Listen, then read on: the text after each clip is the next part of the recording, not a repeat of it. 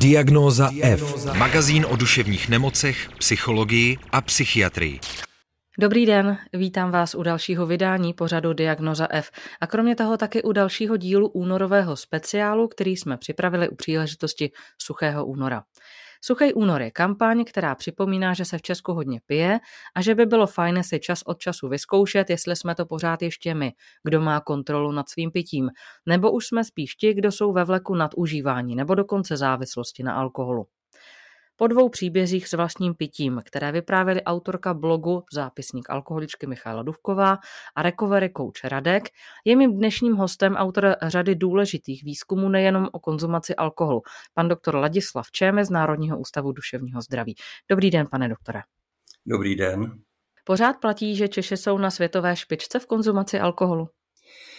Myslím si, že eh, pokud bereme v úvahu ty mezinárodní statistiky, tak eh, stále jsme mezi těmi prvními eh, deseti, prvními pěti podle toho, jakou vezmete statistiku, ale zřejmě eh, převládá příklon ke statistikám, které vydává Světová zdravotnická organizace a tam se vždycky mezi prvními deseti na světě, pokud jde o spotřebu alkoholu na hlavu. Čím je to dáno, že, že Češi takhle moc pijí? Tak Musíme tady říct, že eh, ty rozdíly v té první dvacítce zase nejsou až tak dramaticky velké, čili není to tak, že jiné národy by pili třeba o polovinu méně, alespoň v té první dvacítce, ale rozhodně k tomu přispívá, eh, přispívá velmi liberální tradice, eh, kulturní přístup k alkoholu, který je možná více benevolentní než v mnoha jiných zemích.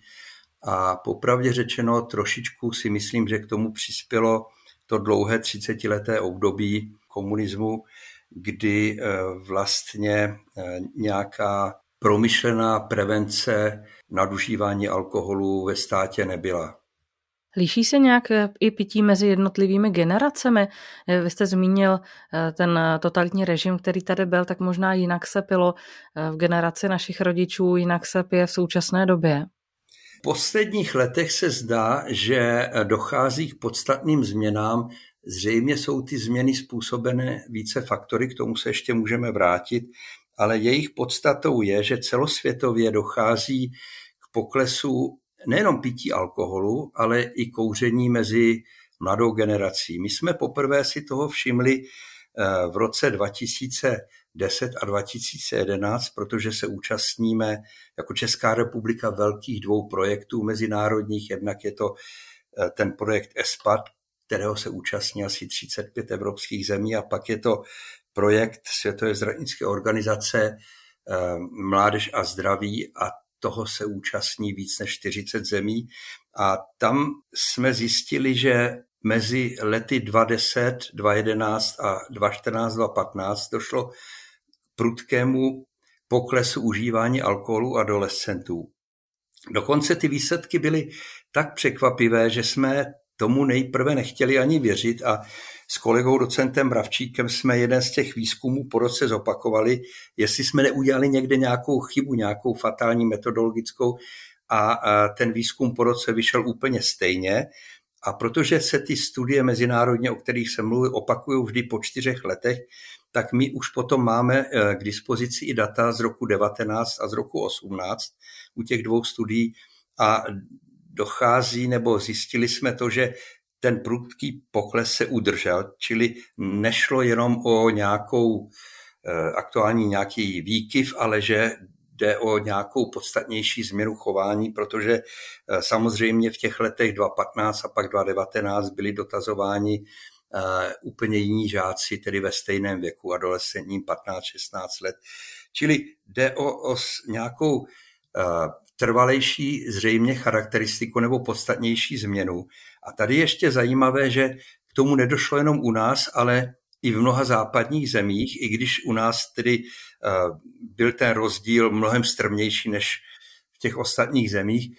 A, a po tomto vlastně epidemiologickém zjištění se zvedla velká vlna jaksi spekulací a různých článků, které se pokoušeli tento jev nějakým způsobem vysvětlit, docházeli k závěrům, že jednak jako to může mít souvislost s nástupem nových technologií, že jo, chytré telefony, internet po ruce, v kapse každého dospívajícího a tak dále. Nicméně asi pravdivější bude nějaká komplexnější teorie, která říká, že v současné době u dospívajících není eh, alkohol považován nebo pití alkoholu považováno eh, za nějakou vstupenku do dospělosti, čili že to ztrácí ten, ten charakter vlastně toho vnějšího průkazu dospělosti. Myslím si, že něco na tom je, ale, ale myslím si, že i ten uh, nástup těch technologií, sociálních sítí a tak dále s tím nějakým způsobem souviset může. V každém případě je zajímavé, že tedy nejde jenom o ústup od alkoholu, ale i ústup od kouření a i od ústup od marihuany. Takže tam tyhle ty látky přestávají plnit tu funkci nějakého jako přechodového e, znamení, že tak teď už, teď už můžeme, teď už jsme dospělí. Myslím si, že to tak je. Zřejmě souvisí s tím také vyšší vzdělání, kterého mladí lidé dosahují a, a jaksi uh, určitý větší pocit nezávislosti na rodičích a na jejich názoru Pane doktore, vy jste říkal, že ti mladí Češi tedy pijí méně. Nicméně i pokud by ten alkohol neplnil tu funkci toho, té, toho potvrzení, teď už jsme dospěli, teď už můžeme, tak pořád tady máme ale uh, velké množství lidí, kteří mají problémy s pitím v dospělosti.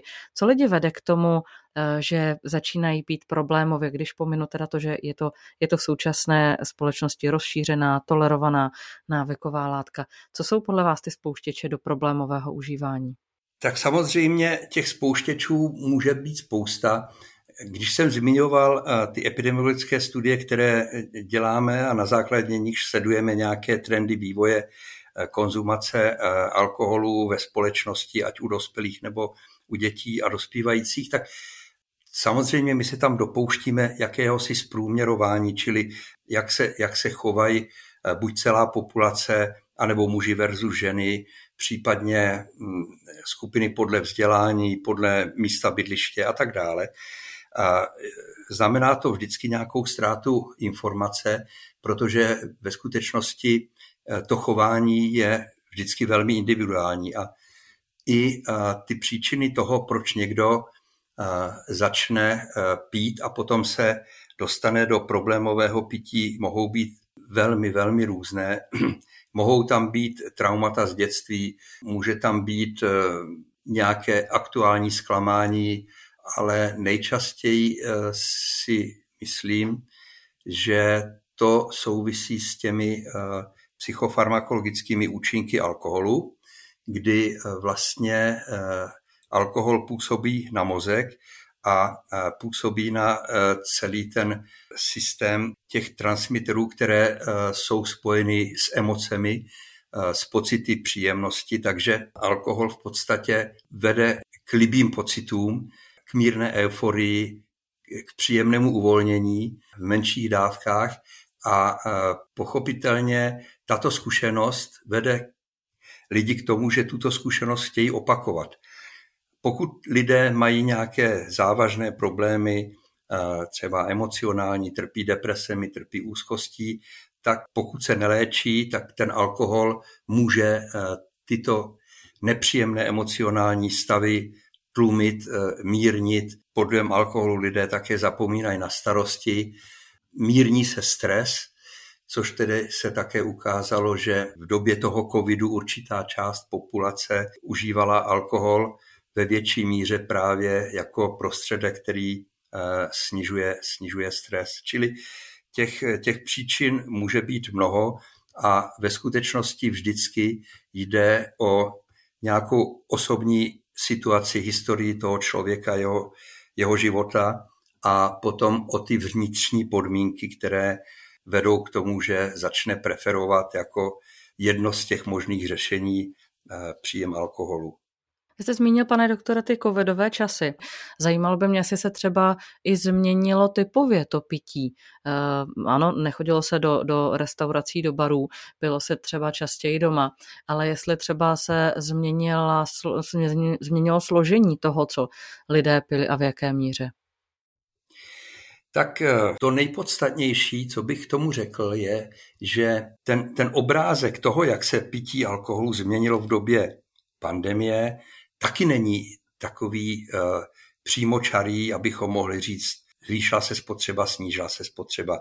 My v těch našich závěrech vycházíme ze tří nezávislých studií a ty studie ukazují jednu nesmírně zajímavou věc a to, že u velké části populace v době covidu došlo buď ke změně ve smyslu snížení spotřeby, anebo bez změny, pokud jde alkohol, ale u jedné části populace došlo k velmi výraznému zvýšení. A když jsme analyzovali ta data u těch tří různých studií, tak se potvrdilo, že skutečně lidé, kteří před covidem měli tendenci e, častěji pít alkohol a pít větší dávky alkoholu, čili bereme to za nezávislé, ale jako lidi, kteří uh, už předtím konzumovali rizikově nebo škodlivě, tak tito lidé, tato část populace, a týká se to asi uh, necelé jedné pětiny dospělé populace, tak svoji spotřebu navýšili. A to tak, že když jsme to přepočítali, tak vlastně to zvýšení spotřeby na hlavu bylo o, o, o 7 desetin litrů čistého lihu na rok a na osobu. Takže ten, eh, to zvýšení bylo výrazné, ale současně se to zvýšení týkalo jenom této části populace. Zatímco jedna část populace pití úplně zanechala, čili když jsme sledovali míru abstinence, tak ta celoživotní zůstala stejná jako v předchozích letech, ale ta abstinence v posledním roce se zvýšila o 3% body, takže celková míra abstinence ve společnosti dosáhla necelých 18%, jo, což tedy je, je zajímavá věc. A je to, je to zřejmě jedno z těch reakcí na tu covidovou situaci, kdy v době, kdy byly e, e, přijata různá omezení, tak e, někteří lidé na to reagovali tak, že pokud museli chodit nakupovat, tak nekupovali si alkohol, protože alkohol pili příležitostně nebo málo kdy, nebo při nějakých oslavách nebo, nebo výjimečných situacích a nebyli pravidelnými konzumenty, zatímco ti pravidelní konzumenti tu spotřebu navýšili. A když se díváme na ty pravidelné konzumenty z hlediska eh, některých charakteristik, tak eh, ve velké většině jsou to muži, čili 3 ku 1 jsou to muži. A pokud jde o tu strukturu toho pití, tak tam převažuje nárůst pití piva a nárůst pití destilátů. Jste nicméně zmínil i tady zajímavý ukazatel té abstinence. Myslíte, že i iniciativy, jako je třeba Suchý únor, můžou přispět ke změně náhledu společnosti na pití alkoholu a třeba i zase k dalšímu zvýšení tady toho ukazatele abstinence?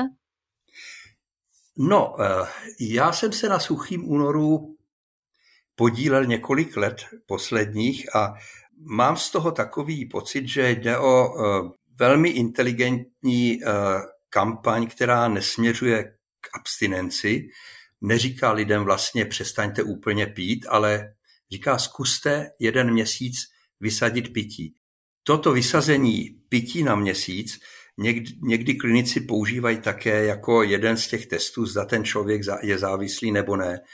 Konkrétně jeden můj eh, kolega doktor Andák používal test takzvané 30-denní abstinence k tomu, jestli jde o problémového konzumenta bez závislosti nebo se závislostí nebo prostě na posouzení míry závislosti. Většinou lidé, kteří nedokáží 30 dní abstinovat, tak eh, s tím eh, alkoholem problém mají. Ale zpátky k tomu, k tomu suchému únoru. Tady si myslím, že v podstatě u velké části lidí ten suchý únor v podstatě jenom připomene, eh, že ten alkohol je součástí našeho života a že eh, není úplně bez rizika že je potřeba prostě eh, s ním zacházet nějak obezřetně, přičemž si myslím, že u těch lidí, kteří nejsou rizikovými konzumenty a nejsou problémovými konzumenty, tak vlastně ten suchý únor nemusí vést k žádným eh, dramaticky citelným eh, změnám, pokud jde třeba o ten spánek nebo prožívání nějakých věcí a tak. Ale pokud jde o ty problémové nebo rizikové konzumenty, tak tam to má velkou cenu, protože oni si uvědomí mnohem lépe, co ten alkohol jim způsobuje, pokud jde o nějaké zdravotní problémy, ale zejména pokud jde taky o ty vztahové problémy, jo? pokud jde třeba o to, jak se mohou věnovat rodině, prostě výchově dětí a tak dále. A myslím si, že z tohohle hlediska je to, je to velmi inteligentní preventivní kampaň, která eh, určitě zasáhne a zasahuje dost velkou část populace. Náš rozhovor vzniká u příležitosti kampaně Suchý únor a zároveň u příležitosti speciálu, který jsme eh, k tomu na rádiu Wave připravili v diagnoze F.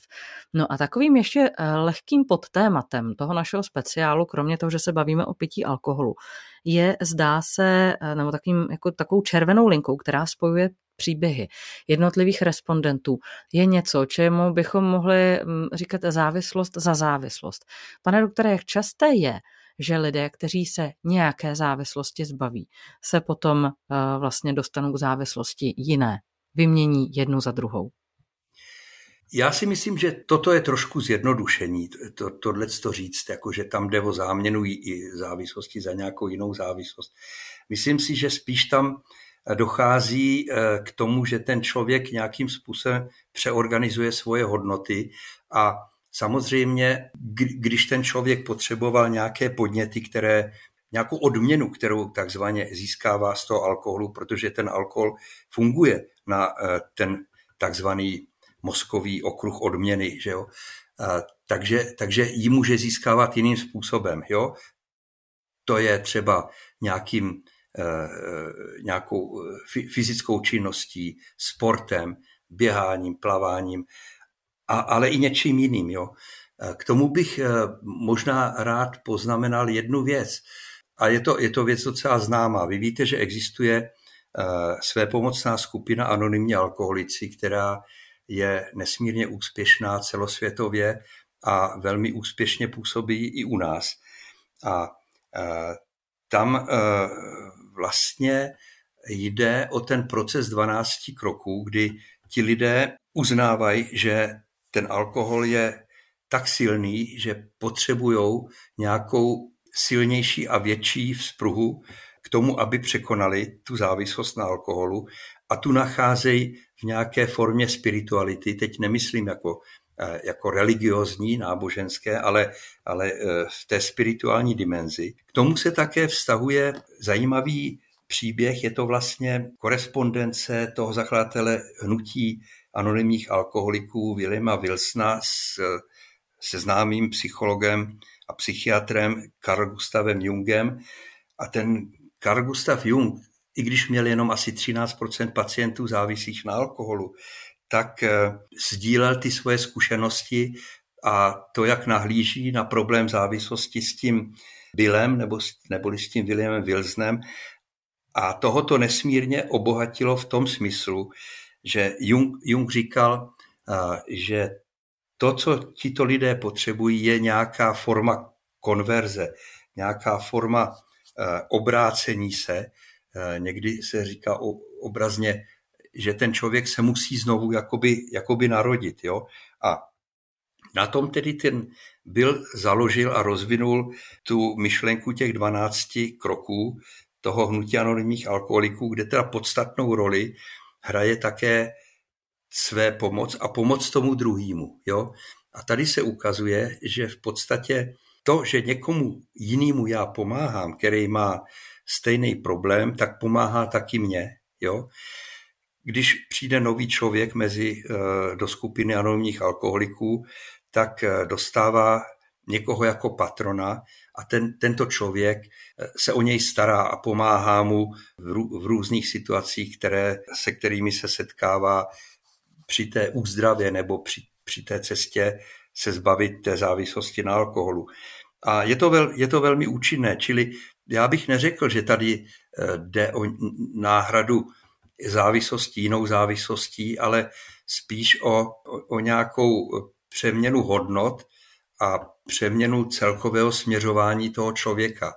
Samozřejmě je to vždycky založený taky na hluboký vnitřní motivaci, bez který, bez který tyto změny těžko mohou proběhnout. Já ještě přemýšlím nad tím, když eh, mluvíme o tom pomáhání. Vlastně to se týká našich uplynulých dvou hostů, to znamená i Michály Duvkové, i Radka, kteří eh, mají vlastně v součástí toho svého nového života nějaké pomáhání. Tak jestli to nemůže překročit nějakou hranici, jestli je to nemůže ohrozit, jestli třeba, a to byl Radkův případ, eh, ne teda ještě v té, v té části toho, toho pomáhání, se to nemůže přešmyknout do nějakého workoholismu? No, stát se takové věci mohou, ale právě proto je dobrý, když ten člověk má kolem sebe někoho, kdo mu věří, kdo mu rozumí a kdo mu dokáže pomoct. Jo? A tahle ta forma své pomoci, ať už v těch skupinách a, a, nebo, a nebo prostě v rodinách nebo, nebo uh, v přátelských kruzích, ta si myslím, že funguje a Eh, tam může tomu člověkovi taky eh, dávat nějakou zpětnou vazbu, jestli někde už něco nepřehání. Jak obtížné je třeba hledat nějakou zdravou míru. A teď eh, myslím na lidi, kteří po té, co se vyléčili ze závislosti nebo opustili závislost, tak se věnují třeba hodně sportu a někdy třeba v očích běžných smrtelníků až přes příliš. Je obtížné najít nějakou jako zdravou míru a nebo i tady bychom mohli v některých situacích mluvit o závislosti? No, eh, k tomu můžu říct jenom eh, spíš takovou osobní zkušenost eh, ze setkání s mnoha lidmi, kteří se léčili a úspěšně se vyléčili a abstinují a já u většiny z nich jsem, nebo skoro vlastně u nikoho jsem nepozoroval ně, něco, co by přešlo až do nějaké takové patologické formy, jako kdyby je to ohrožovalo z nějakého jiného hlediska dál. Jako jo. To, to, to se stává, že a, a u několika mých známých to je taky tak, že oni přestali pít alkohol, zlepšili si rodinný vztahy, zlepšili si svoji práci a často to byli kuřáci, a potom si řekli, tak já přestanu i kouřit. Jo?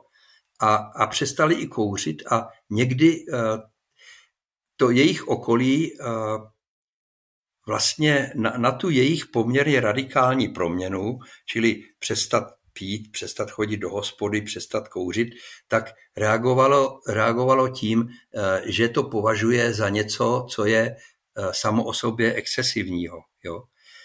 Ale Eh, já jsem ten dojem neměl, spíš eh, na mě to působilo vždycky tak, že ty lidi, eh, ten, ten život, který už jako byl na hranici, že ho prohrajou, takže ho získali zpátky, jako jo, že, že si zlepšili tu kvalitu života a v, v každém směru v každém směru to byl pro ně zisk. A úplně na závěr, pane doktore, eh, myslíte si, že nám hrozí, že sice budeme méně pít alkohol, případně méně kouřit, ale za pár let nám léčebny naplní lidé, kteří se nebudou moci umět eh, odlepit od displejů a obrazovek? No, uh, taková, tak, takové riziko do určité míry tady skutečně je, protože ty počty lidí, kteří jsou závislí na internetu, tak eh, narůstá.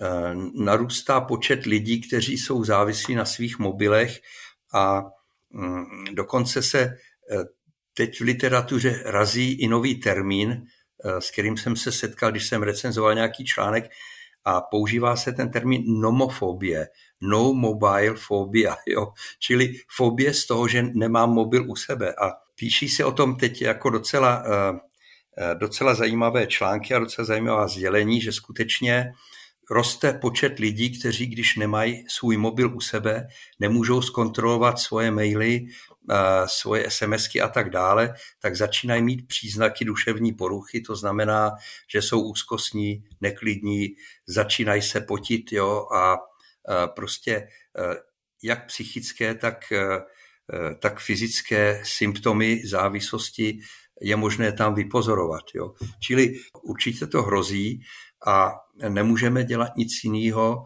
než eh, nějakým způsobem přemýšlet o eh, nějakých eh, preventivních e, edukativních intervencích, které by pomohly lidem v počátku, aby se toho problému zbavili.